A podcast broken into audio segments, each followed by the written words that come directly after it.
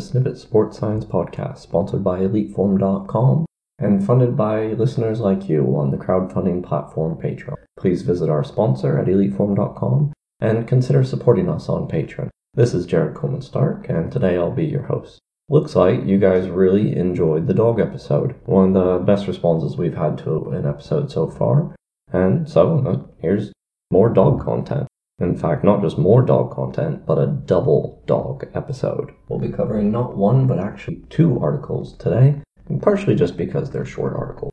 These are two posters that look like they were presented at the same conference from the American College of Sports Medicine publication, Medicine and Science. The title of the two posters are first, Physical Activity Levels of Students Walking Shelter Dogs in an Activity Course, and the second one is preliminary findings from a stealth physical activity intervention targeting inactive dog owners. So we're going to go through both of these today.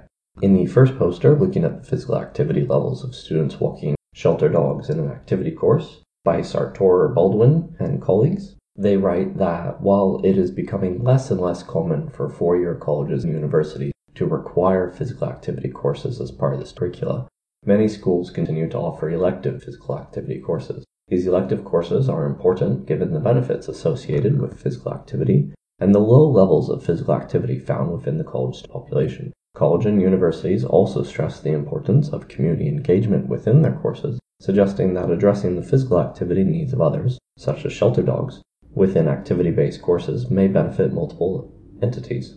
The purpose of this study was to assess the physical activity levels of students enrolled in a service learning fitness course in which students walk local shelter dogs. 10 college students with an average age of 21 years, 80% female, 90% white, were enrolled in a fitness walking course that met at the county animal shelter. They were asked to wear pedometers twice a week for 50 minutes for a duration of 10 weeks. Students then completed a survey about their experience at the end of the semester.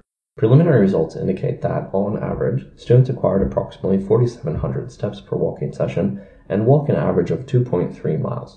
That's about 3.6 kilometers for the non American audience, of course. Of the time spent on these walks, approximately 28 and a half minutes was moderate physical activity.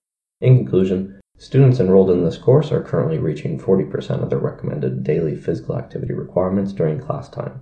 To date, student perceptions of the course have been overwhelmingly positive, suggesting that incorporating shelter dogs into a physical activity elective course at a university or college can promote physical activity amongst college students. The local shelter dogs also benefited from being physically active, demonstrating the utility of community engagement when seeking new and fun ways to promote physical activity among college students. Now let's have a look at this second poster.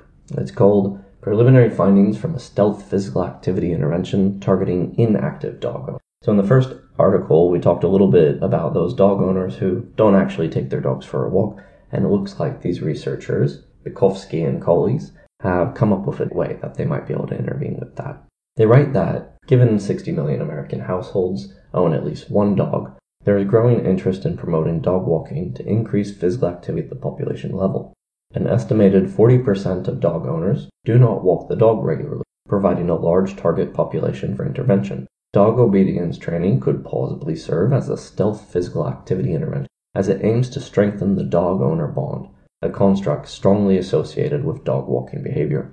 The purpose of this study was to examine changes in dog owners' self reported dog walking behavior and device measured moderate to vigorous physical activity after completing basic obedience training. 41 healthy but inactive individuals, 85% female with a mean age of 40 years, were recruited for this study. They reported walking their dog less than or equal to three days per week and were randomized to a six week basic obedience class, or a waitlist control group. Participants recorded all dog walking bouts and wore pedometer on their right hip for seven days at baseline and six weeks. T tests assessed group differences in self reported dog walking and device measured moderate to vigorous physical activity change scores. At baseline, participants reported 48 minutes per week of dog walking and averaged 22 minutes per day of moderate to vigorous physical activity. Intervention participants that completed post program assessments of which there were 17, attended an average of five and a half of the six training classes. Preliminary analysis of the 31 participants with valid pedometer data found a differential change in self reported dog walking behavior, with a 36 per minute week increase in the intervention group versus a 26 minute per week decrease in the control group. However, there was no differential change in moderate to vigorous physical activity, with a 7 minute per day increase in the group. In this small pilot study, dog obedience training led to increases in self reported dog walking behavior, but no change in device measured moderate to vigorous physical activity as compared to a waitlist control group. There was large variability in both physical activity outcomes measures, so results should be interpreted with caution. This approach should be tested in a larger sample and should specifically target inactive dog owners that intend to or would like to walk the dog regularly but report barriers, rather than owners that do not intend to walk the dog. So I hope you've enjoyed this episode, and let me know, especially if you enjoyed the format of it, with the two smaller articles bundled together rather than our typical one article per episode, or even taking a large article and breaking it into smaller pieces. Really appreciate the feedback as always. And please visit our sponsor at eliteform.com, as well as consider supporting us on the crowdfunding platform Patreon. Thank you.